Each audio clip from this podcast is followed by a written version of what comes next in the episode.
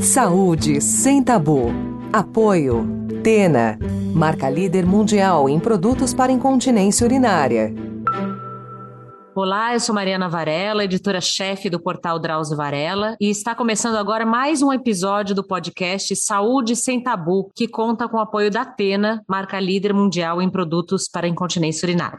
Esse é o décimo episódio do nosso programa, e se você está nos ouvindo pela primeira vez, aqui é um espaço para discutir temas de saúde que, que são cercados de preconceitos e, por isso, costumam ser pouco ou mal abordados pela mídia e, às vezes, até pelos próprios médicos. Seja muito bem bem-vindo. O câncer de colo de útero já foi uma das principais causas de mortes em mulheres. Graças ao rastreamento realizado com o exame de Papa Nicolau, a taxa de mortalidade por esse tipo de câncer caiu nos últimos anos, mas ainda é alta, já que esse é o terceiro câncer mais prevalente entre as mulheres. Cerca de 70% dos cânceres de colo de útero estão relacionados ao HPV, um vírus sexualmente transmissível para o qual existe vacina disponível pelo SUS desde 2014. No décimo episódio episódio do Saúde Sem Tabu, a gente vai falar sobre HPV nas mulheres e tudo o que precisamos saber para preveni-lo e tratá-lo com a infectologista Vivian Avelino Silva. Boa tarde, seja muito bem-vinda, doutora Vivian, obrigada pela sua participação. Olá, Mariana, tudo bem? Eu que agradeço o convite. Vivian, existe mais, existem mais de 100 tipos de HPV, certo? Explica pra gente quais são os mais frequentes e quais os principais sintomas que eles causam. É verdade, né? A gente tem uma variedade enorme de HPVs que infectam infectam é, as pessoas, os papilomas, papilomavírus humanos são exclusivamente humanos, né? eles não acometem outras espécies, é, e a gente tem muitos tipos identificados, mas os mais comuns são 11, 16, 18, é, entre outros, né? E a gente tem uma grande divisão entre os vírus HPV, que é dos que são oncogênicos e os que são não oncogênicos. Então, alguns deles causam tumores e outros não causam tumores, mas podem causar lesões benignas, que a gente chama. Né? Então, essa é uma, é uma diferenciação já bastante importante. É, os HPVs que causam verrugas simples podem acontecer, inclusive, em crianças pequenas. A gente, quando pensa em HPV, só pensa nas lesões genitais, mas a gente tem HPVs que causam lesões, por exemplo, a verruga comum de criança, que dá na mãozinha, principalmente, né? É, é um tipo de HPV. E a gente tem verruga plantar, por exemplo, olho de peixe, que é comumente conhecido, né? E, e finalmente, essas verrugas verrugas que podem acontecer na região genital, tanto nas mucosas quanto na pele, e que essas sim são sexualmente transmissíveis. E aí, é, as lesões malignas são é, predominantemente localizadas em dois sítios, né? Ou na região genital ou na região da garganta, né? Na laringe, faringe, também elas podem acontecer. O exame de rastreamento do câncer de colo de útero, né? Conhecido como Papa Nicolau, ajudou a diminuir as mortes por esse tipo de câncer, já que ele detecta as lesões pré-cancerígenas, né?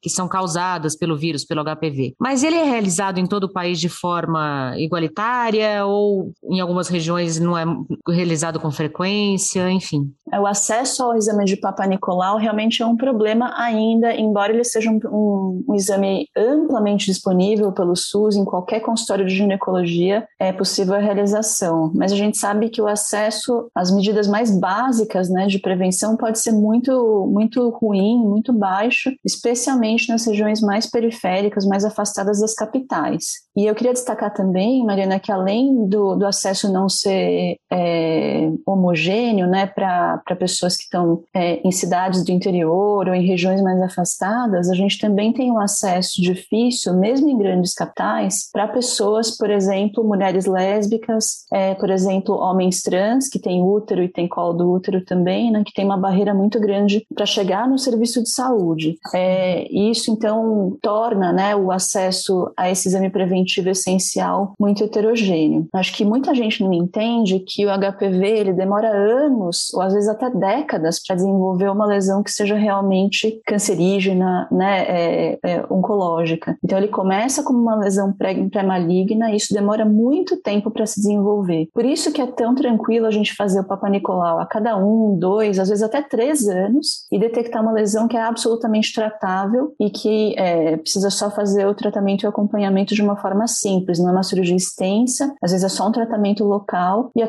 e a coisa já está resolvida. Ou seja, para chegar num tumor, precisa ter um abandono de anos, né? É, e isso efetivamente acontece, tanto que a gente ainda tem mortes por essa doença, como você falou. Uhum. E a gente sabe também que ele é mais frequente em mulheres negras, né? É, o câncer de colo de útero, né? Por que que isso acontece? Isso reflete, uma, é, em parte, né, a falta de acesso à prevenção, né? Então a gente sabe que a, que a população negra e parda no Brasil tem muito mais barreiras de acesso à saúde é, e muito menos acesso à promoção de saúde, que é outra coisa, né? Então uma coisa é você conseguir tratar uma doença que você tem, a outra coisa é você ser capaz de promover uma vida mais saudável, com alimentação, com mais frutas e verduras frescas, com mais exercício físico e inúmeros outros fatores que a gente sabe que estão relacionados ao doença de câncer hoje, né? Uhum. Então, é, as pessoas negras e pardas têm realmente maior incidência de alguns tipos de tumores tanto por menor promoção de saúde quanto por mais barreiras no acesso ao tratamento. Uhum.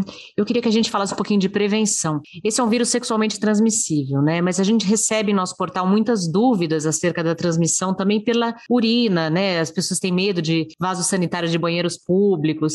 Inclusive, tem que, quem acha que a incontinência urinária pode ter relação com o vírus. Isso está errado, né? Está errado. Então, não tem esse tipo de transmissão, né? A transmissão é por contato íntimo e, de preferência, contato com uma mucosa ou com uma região de pele não íntegra. Por exemplo, uma região de pele que tem algum cortinho, algum machucado, né? E aí é bem clara a relação né, da transmissão é, por contato sexual, é, por vários estudos e, portanto, também por conta das regiões em que esses HPVs genitais acontecem. É, e é interessante, tem alguns relatos né, de, de livros de infectologia que HPV na mão, por exemplo, é bastante comum nas profissões que a pessoa machuca bastante a mão né? Então, por exemplo, a pessoa que é, mexe com jardim, ou a pessoa que é açougueira e corta carne, enfim, está sempre com machucadinho na mão, essas pessoas têm risco maior de ter verruga é, comum nas mãos, né? É, esse tipo de fômite que você falou, né? Então, é, banheiro, toalhas, não, é, não são formas de transmissão do HPV é, e nem a incontinência urinária tem qualquer relação. Uhum. Só que o HPV é uma coisa muito, muito prevalente na humanidade, né? Isso é outra coisa que as pessoas às vezes ficam um pouco chocadas. Quando você conta, ah, fez um exame, é, o exame que a gente faz é a captura híbrida hoje em dia, né, que é um exame que detecta o próprio material genético do HPV nas secreções, mas fala, ah, tá positivo para HPV, a pessoa fica chocada, assim, como se fosse o fim do mundo, a notícia, e na verdade, é, ao longo de toda a vida, é mais provável que qualquer ser humano tenha pelo menos algum tipo de HPV do que ele passar a vida inteira livre disso, né, então é muito comum na humanidade, não é para ficar assustado, basta fazer acompanhamento. Uhum.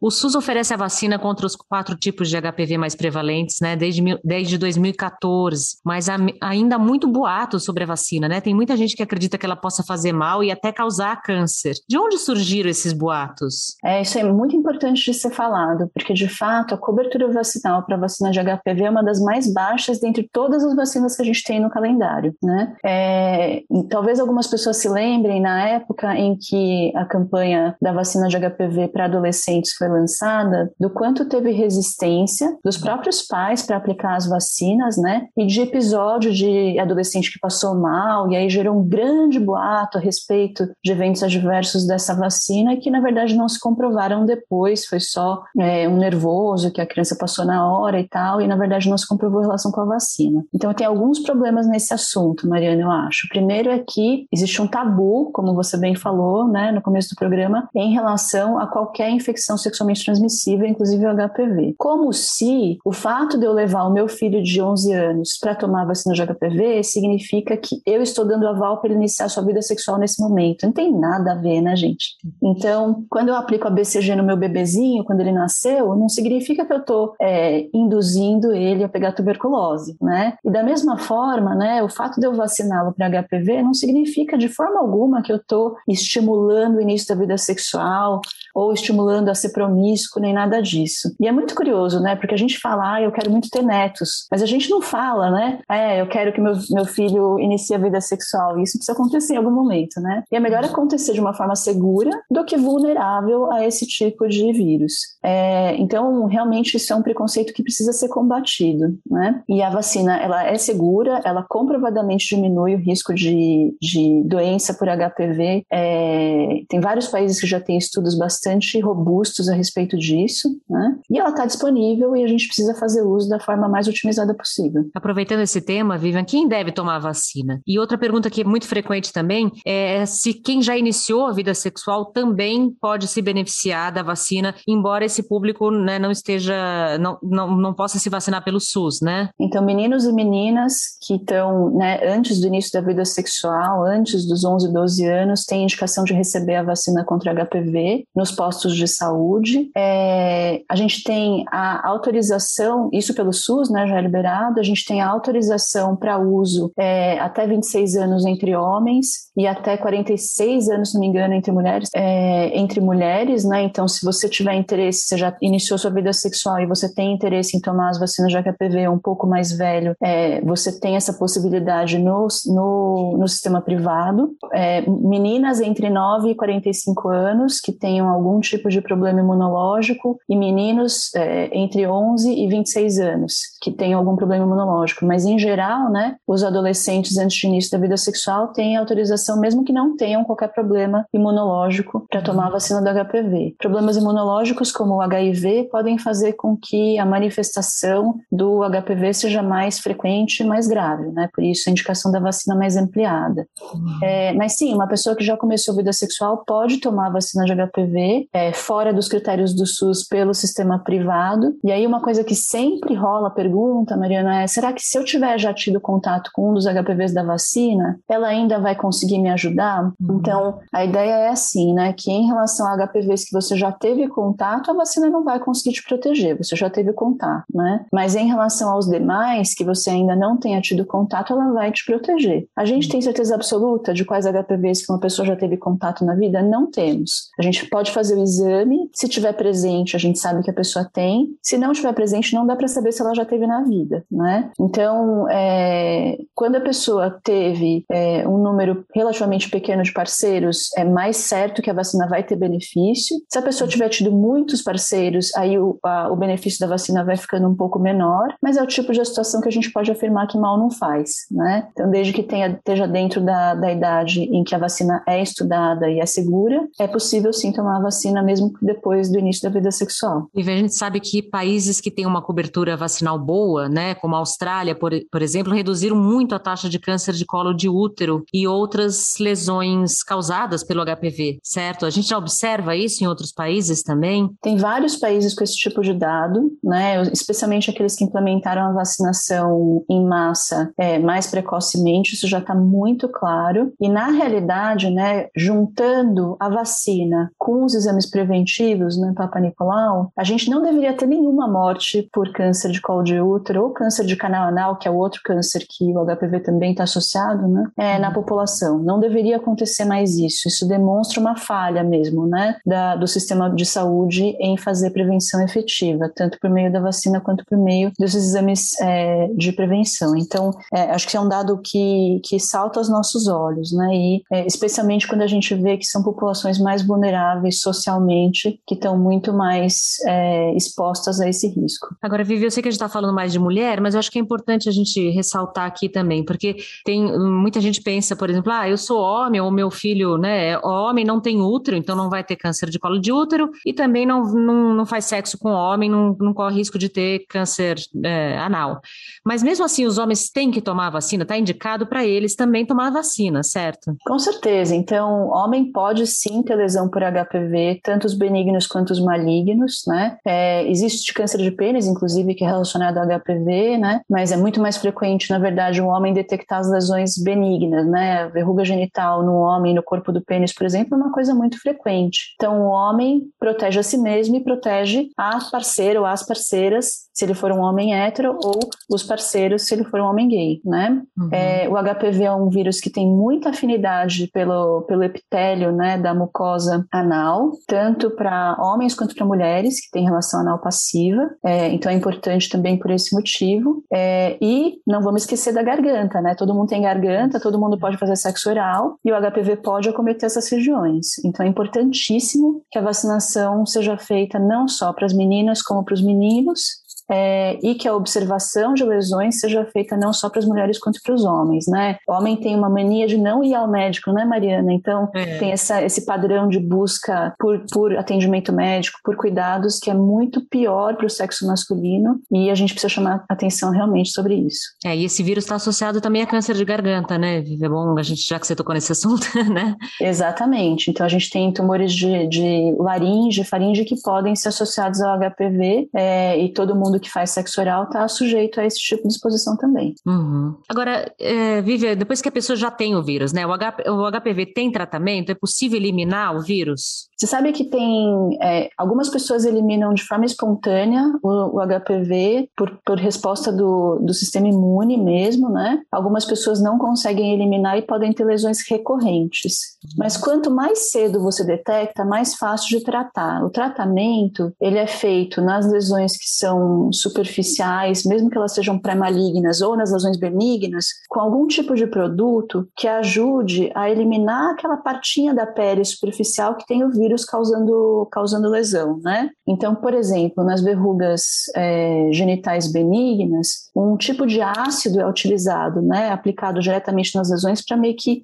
fazer descamar aquela parte da pele que está com o vírus, com a lesão do vírus, e aí a pele de baixo tende a crescer mais saudável. Às vezes você precisa repetir esse procedimento várias vezes. No colo do útero, mesmo as lesões pré-malignas podem ser tratadas com um procedimento semelhante, tipo uma cauterização ou outros procedimentos que eliminam esse, esse pedacinho que está com a lesão. E aí você faz acompanhamento para ver se é, a pele de baixo vai crescer saudável ou se você vai ter que repetir esse procedimento. Mas desde que o acompanhamento seja feito, a lesão não vai progredir para um tumor descontrolado, especialmente não vai acontecer isso de uma hora para outra, né? Então, desde que o acompanhamento seja feito, as coisas ficam sob controle. Então, ou seja, às vezes a gente elimina, mas quando não elimina, o acompanhamento, o acompanhamento médico adequado resolve o problema e não permite o avanço da doença. Quem já teve lesões, né, causadas pelo HPV, precisa tomar algum cuidado especial? É, eu acho que o uso de preservativo, especialmente quando você está com a lesão, né, lembrar que o, nem, nem toda lesão de HPV o preservativo consegue proteger, né? Afinal de contas, você pode ter uma lesão de HPV que está numa área da pele que o preservativo não cobre, né? E a uhum. gente não está fazendo sexo de escafandro, a gente está fazendo sexo com camisinha, seja ela a, a masculina ou externa ou a feminina interna, né? Então, se for uma região que o, que o preservativo não cobre, ele não resolve todo o problema, né? Mas o uso de preservativo cobrindo a área do HPV ajuda bastante a não transmitir né, o vírus para a pessoa que é parceira ou parceira sexual. É, e esse acompanhamento médico, como a gente falou, é fundamental. Uhum. Agora a gente está chegando ao fim, Vivi. Eu gostaria que você deixasse sua recomendação uh, para que as mulheres né, evitem contrair HPV e cuidem da saúde ginecológica de uma maneira geral. É, eu acho que uma coisa importante é atualizar a carteira de vacinas, né? Então, mulheres que ainda não começaram a vida sexual, mulheres que já começaram a vida sexual, tomar a vacina que está disponível pelo SUS é muito importante. É, frequentar né, o consultório de um ginecologista que faça uma boa orientação da saúde sexual e reprodutiva é, importantíssimo. E tomar, tomar a rédea da vida, né, em termos de conseguir negociar o uso de, de preservativos, é, negociar quando quer fazer sexo, quando não quer fazer sexo, com quem vai fazer sexo, né? É uma das coisas que é mais importante também. É, nem sempre dá pra gente usar preservativo, né? Às vezes a gente deixa de usar porque tá apaixonado, porque tá com tesão, porque, porque não tem, por outro motivo, não sei. Mas os recursos para cuidar da saúde sexual é, de uma forma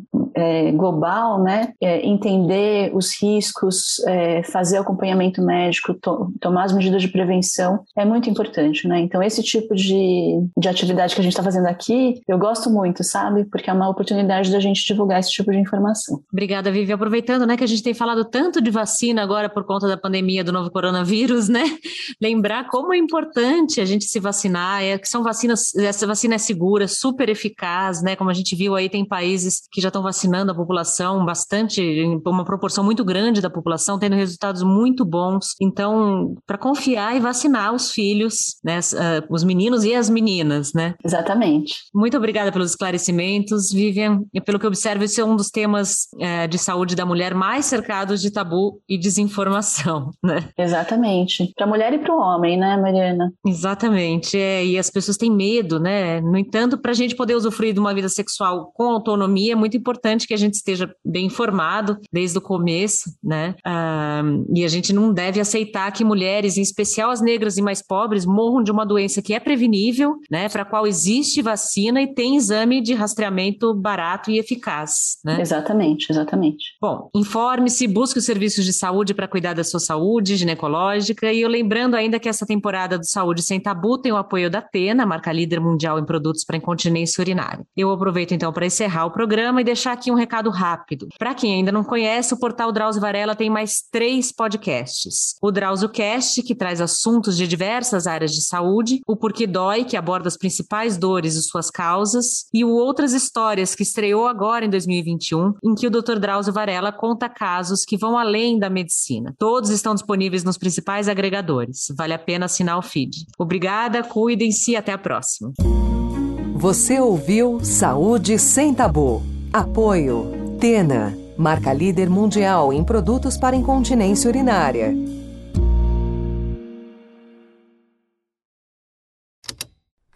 Esse programa foi editado pela Estalo Podcasts.